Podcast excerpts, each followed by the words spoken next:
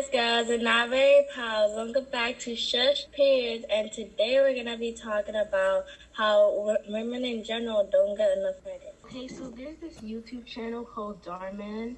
Some people may already know about him, but he makes videos like teaching lessons, and sometimes he makes videos about like couples and how like men like go out and they work and women stay inside doing all the housework and basically at the end of those videos the lesson being taught is to like appreciate what like people do at home because they do just as much as work as if you were to go out.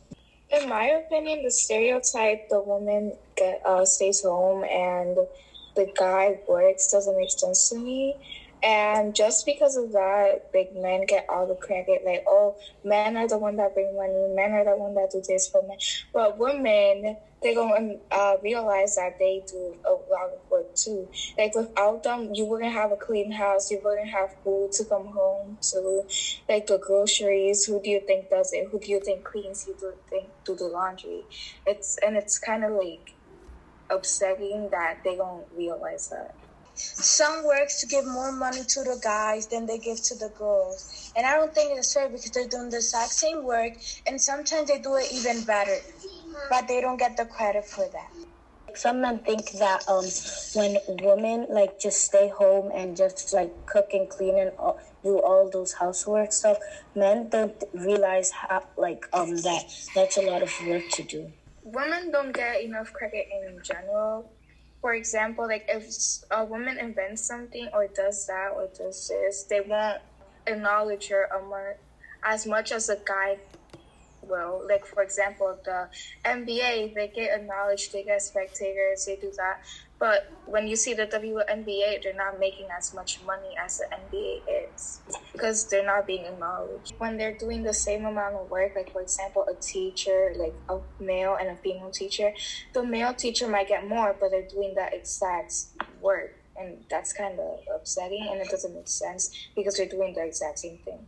And women can work too. They don't always have to be the ones staying home to clean just because they are, doesn't mean that they can't also work and make a lot of money or do their job good. Why shouldn't girls just go out and have a work, find a work, do something, win money, have their own money? Don't always have to depend on the man to do stuff. What if the husband leaves you? What you gonna do? You ain't gonna have no money because he's the one that's always working. Who's gonna support the kids? I mean, child support, but like, still, how are you gonna support yourself? So that's why I don't get it and also it's nice to like work by yourself and not having to take other people money and earning your own stuff and buying your own need and you know what's sad about it? Is that this has been going on for now more than a hundred years.